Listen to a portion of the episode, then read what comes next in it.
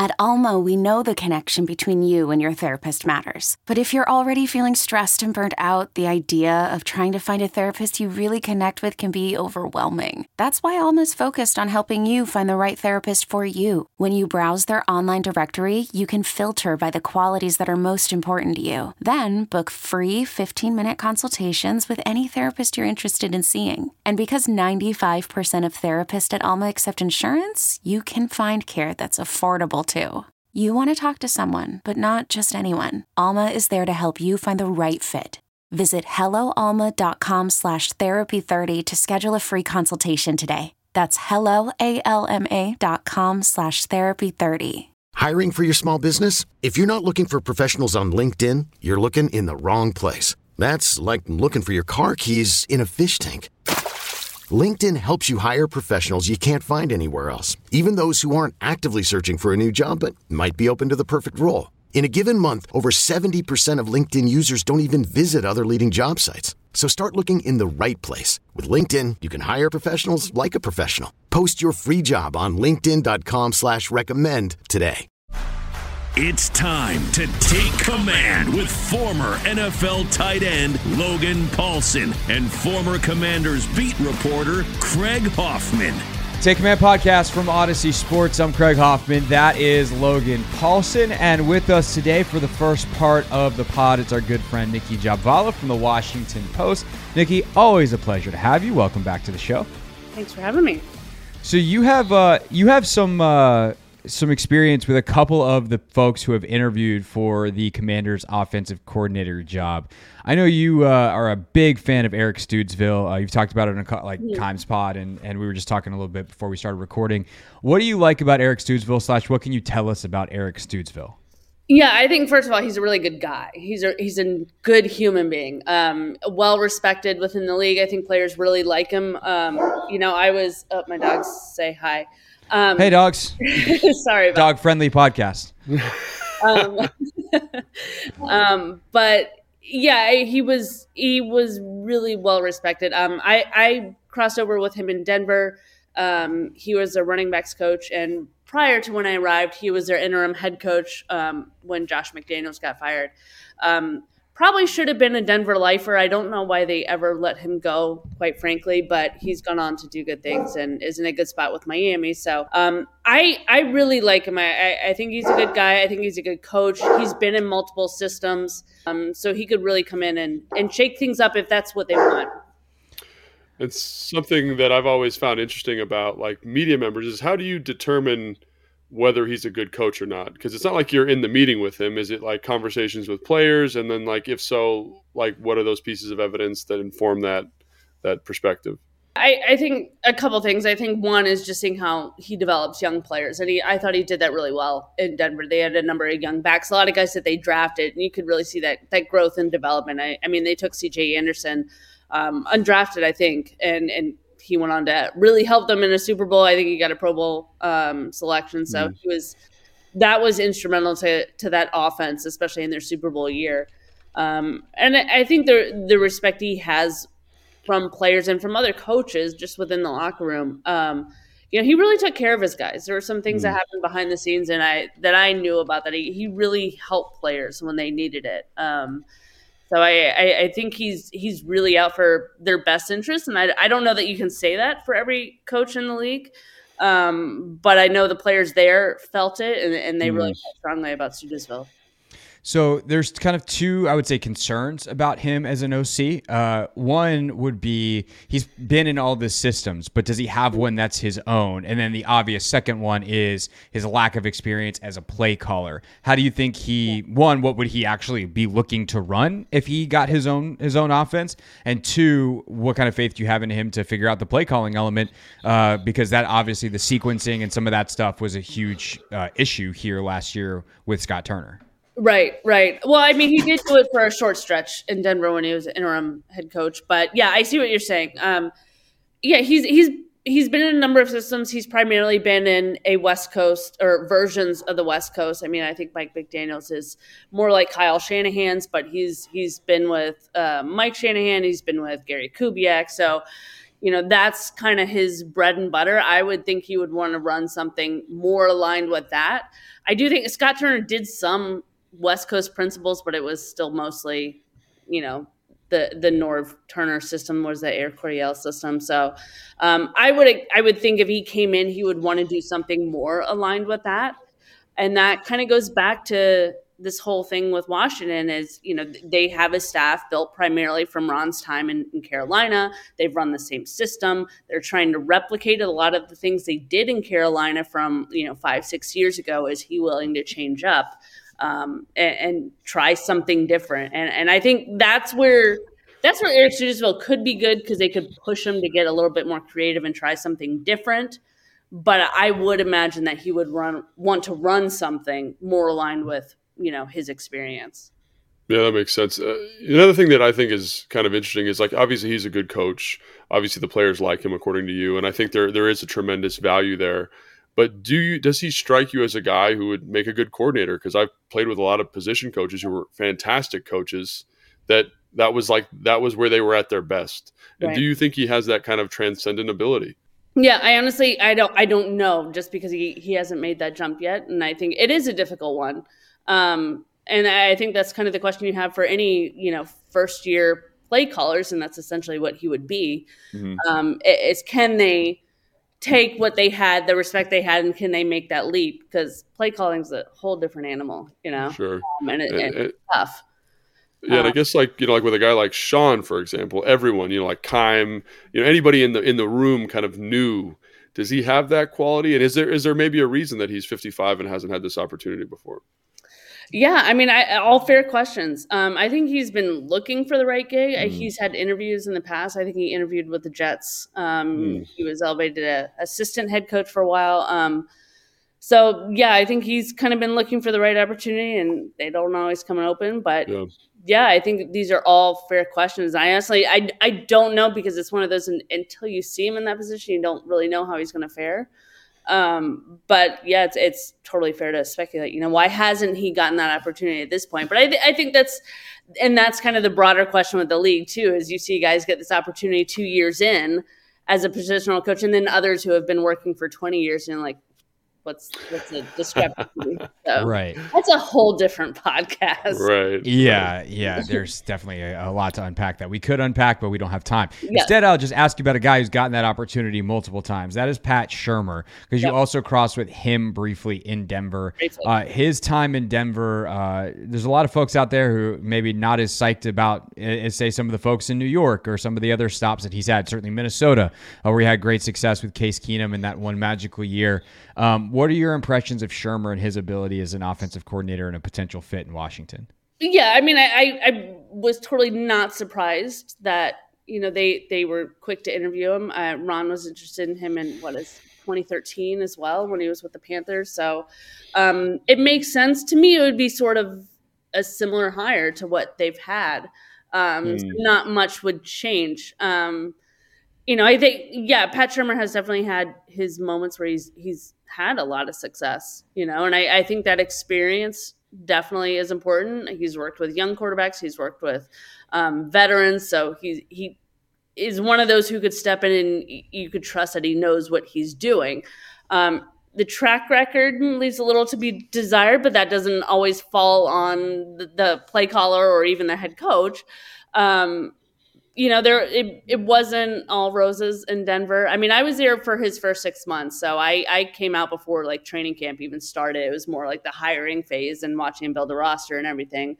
Um, but it, it quickly kind of disintegrated from what it sounded like there and you know he was there are there are a number of interesting moments and clips. I think they had a game of 158 net rushing yards of 18 rushing yards on 17 carries so um, there's an infamous clip of you know him saying they practice incompletions to stop the clock, which is all like silly stuff, but it, it just kind of spoke to the broader picture of you know how they didn't feel like they had a, a, a ton of success there. And obviously, like you, you know, you spoke very high, highly of Studesville and kind of his, you know, relationship with the players. Like, and I know you were there very briefly with Shurmur, but did the players? How did the players respond to him in, in your experience? Yeah, I mean, I wasn't I wasn't there to see all enough. Of that. Yeah. Um, you know, I I just it was more hearsay from other mm. reporters in Denver. Um, but you know, any, anytime a team is not winning or succeeding, there's always going to be tension. There's always going to be something, right? And it's and it's a case whether it's with a good coach or a bad coach. So it's not really a an accurate reflection of his ability as a play caller. He has had some success. Mm-hmm. Um, they didn't have it there. I, I thought he had some in certainly in New York, definitely with Case Keenum in Minnesota. So he's certainly more than capable. I think in terms of you think in terms of what this team wants to do, I think that's going to be the ultimate deciding factor with where they go with OC. So that was going to be my next question is like if you just focus on your reporting here and, and mm-hmm. think about what you know Ron wants. There's all this talk about the the 2 to 1 run to pass thing and I think that quote got so blown out of proportion yeah. because like it was Nobody's Martin, it except the Steelers this century. Like well, right. And also Martin was d- responding directly to what happened in the Dallas game, which right. was they got out ahead and then that's yeah, would they love to be ahead by 20 points in every game and then just run the clock out and finish 2 to 1? Sure, yeah. but like they clearly want to be a run heavy team. That is something that they have been very clear about. Ron loves his two back system, all of that. So, how much say will the OC have in some of this stuff? And and also, if you look back, like what were the clashes between Turner and Rivera, and why couldn't they get on the same page when it seemed like both of them had very clear visions that were not the same vision? Yeah, I mean, a good question. I, I I don't know that they totally weren't on the same page. I think a lot of it again comes down to when you're not winning, there's going to be tension, and and it could have come from higher up too.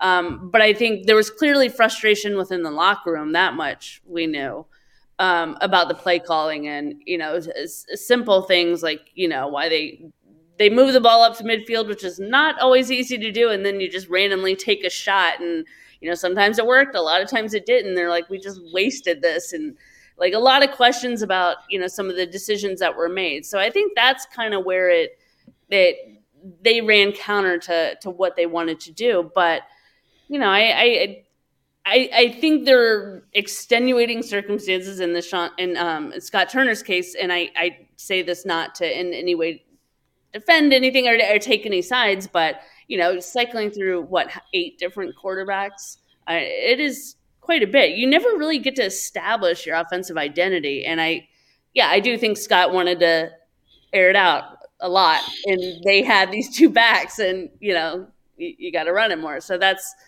you know, that that's once you bring in Brian Robinson to the mix and you can see what he can do, especially with Antonio Gibson, I, I think that kind of changes things. That that gives them that identity. They went on that run streak two years in a row. They went on a run, run streak um, with more of a run first offense, and it's very clear they want to stick with that. So, um, yeah, I, again, I, th- I, think that could dictate where they go going forward, and we'll see. I, the two to one thing is just yeah, it's it's not nobody. I'm really tired of hearing about it. It's one quote that got just blown nobody, out completely no out of proportion. One, nobody does that. I think it was like the 2004 Steelers were the only team that came close to doing it, and that's it. Yeah. I mean, last year I think the highest run percentage was like 58%, which is not not close to two to one. But um, so between the two candidates, uh, you know, Shurmur and Studesville, do you think one is a more natural fit? And I think you know, just like calling attention to the fact that it's probably only a year guaranteed kind of thing. Like, do you think one of these guys fits that uh, criteria a little bit better? Yeah, I, and that's the other thing. You look at Studesville; he's in a good situation in Miami. He's, you know, he's not looking for work. Does he want to take on that insecurity or the uncertainty with a possible sale. That's up to him. Um, Shurmur is probably looking to get back in, obviously. Um, so he doesn't have the same leverage that might give the team, you know, a little bit, you know, a better option there if that's the choice to go with. I also think some of their their the other guys they've looked at too. I think Charles London is intriguing too. Mm. I think they might, from what I've heard, they might look at a couple other candidates too um, before week's end and and kind of see what their options are and, and decide maybe next week or closer to the Super Bowl. What do you make of the fact that the hiring cycle in general has been so slow around the league? Like you're someone who's not just yeah. obviously well sourced and reports on the league here in or the Commanders here in Washington, but like you're very well sourced around the league and talk to a bunch of folks. Like, is it just that Sean Payton is looming over it all, and like Justin Herbert's out there in LA needing an OC, so everyone's kind of wanting to prioritize that, or is there more to it than that? Yeah, it's it's an interesting year. I mean, some years you feel like everybody's like racing to get their guy, and others they have time and they kind of drag it out. And this is one of those. I mean, you're seeing guys get second interviews. I think Ejiro Evero has had two second interviews with teams already. Um, the Sean Payton deal is unique because not every team can afford him, and it, it sounds like the Saints might be playing hardball. Just from looking from afar, I don't know that, but you think about it, it's not just paying him gobs of money. It's how many picks are you going to have to give up to get him from the Saints who have his rights. So, I mean, that I don't think the Chargers are in the mix for that. I, I think they made that very clear when they kept Staley and, um, you know, made some other changes on the offensive staff. But I don't know if he's holding up the other teams or if it's more they have time to really do their due diligence with these other candidates and, you know, they're taking it for once. It's, it, it is interesting though. Okay, of the candidates for Washington, do you think do you have like a guy that you think is like locked in is the guy that you would uh you would pick? I mean, maybe not you would pick or you you would speculate Ron would pick maybe. Well, let's do both. Who would you pick and then who would who do you think that Ron is ultimately going to pick? Um, I mean, I, could totally see him going with Shurmur, honestly. But um, that's kind. Of, I mean, we feel the same way because if they yeah. know each yeah. other, it's a year. Like it seems like the right way to go, right? Yeah, I could totally see that happening. Um, who would I pick? I mean, I, I, again, I think Charles London is intriguing. I think Studesville could be intriguing. They're more unknown, so there's risk there. Um, I, I just think they, if they're going to do this, they Shurmur feels like a lateral move to me in a sense. Like, you know, what are mm. you really changing? You know, what's a it, was was is Shurmur really better than Scott and, and I mean, you. I mean, you might know this though, but like, isn't it? It seems like from what he said, he wants to kind of, I don't say make a lateral move, but he wants to kind of stay in the same ballpark. You know, he wants to be, yeah. you know, kind of in the same space because he doesn't want to change the terminology. I yeah. mean, so there is some motivation there to do that. I think. Sure because it's been working so well. well, that's the thing is you got to get a better version, yeah. and you know Shurmur has had cool. some of the success as an OC. And like I, yeah. I do think the one thing that he has over Scott was Scott was a first time play caller and it showed up in a lot of key situations. And, you know, if Shurmur can just be better situationally, then they did move the ball at times last year yeah. when they got dedicated. Like if, if you could be better situationally and better um, in terms of not dedication, focus, I guess is the word that I'm looking for. Like discipline, I guess is really what I'm looking for. Like if you can be more disciplined and better situationally, what they had was okay. It's certainly not Kyle Shanahan. Um, but I also think because of the ownership situation, frankly, I don't know that Ron's going to attract the best offensive candidates. Like there's a lot of things here that point to they're not going to get that guy anyway. So can you just improve on the margins enough to elevate your team into the playoffs from the first team out of it? Yeah. No, and I think that's very fair. I mean, I, I agree with you wholeheartedly. Like ownership and quarterback are going to be their biggest hindrances in this search. They're they're mm-hmm. not going to be able to get their top guy. And you look at you look at the guys that they're interviewing, and they're all intriguing candidates, but they're not like the top of the market guys that a lot of the other teams are kind of looking at that are you know cycling through. So you know, which is both a credit to the team, but maybe also due to their circumstances that they're they're interested in giving guys opportunities.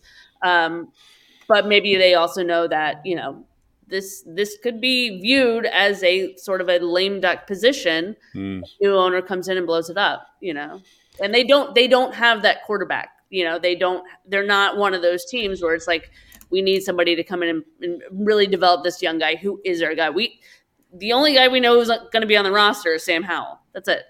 Right, and that's what, where we're gonna go next after we're done chatting with you. So I'll I'll, I'll let you get us started here. For you. Yeah. Uh, so set set the table for us fully. Let's let's get the full spread out out here going. Like, what do you think is the direction? All, all arrows seem to be pointing towards mm-hmm. Howell, but like, what are the chances that that arrow's actually got a curve in it somewhere and it and it points a different direction? I wouldn't put anything past the team. Again, I think the ownership situation is the real problem in this because it, it without it, I would say, yeah, they could be real players in trying to get you know, a veteran. Maybe they really seriously look at Derek Carr. Maybe they maybe they make a play for Aaron Rodgers. So I don't really see that.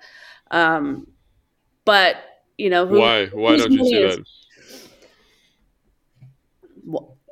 Who, who's gonna who's signing off on that? What what owner is signing off on that? You know, mm-hmm. yeah.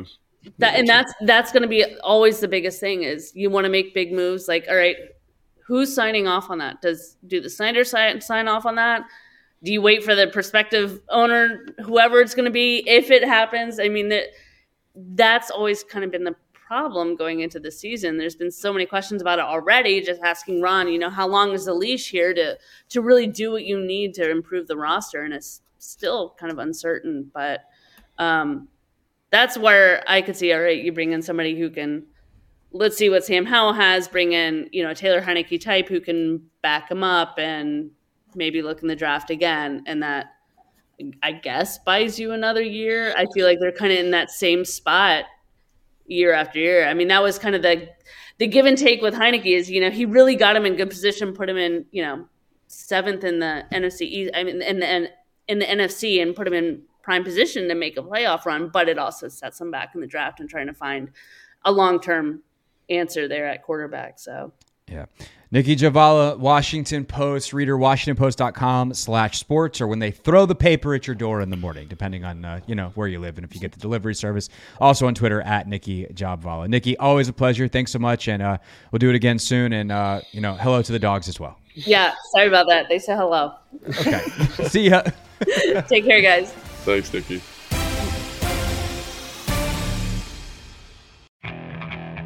Okay. Picture this. It's Friday afternoon when a thought hits you. I can waste another weekend doing the same old whatever, or I can conquer it. I can hop into my all new Hyundai Santa Fe and hit the road. Any road. The steeper, the better. Because my all new Santa Fe is available with HTRAC, all wheel drive, so I can hit the trail without a worry in the world. Heck, with three rows and best in class rear cargo space, I can pack the whole family in with all our gear. We've got available dual wireless charging for our phones so we'll never lose touch with civilization, and we won't lose touch with the primordial power of Mother Earth. So which is it? Waste the weekend or do something a little more epic? And conquer it in the all-new Hyundai Santa Fe. Visit HyundaiUSA.com or call 562 for more details. Hyundai, there's joy in every journey.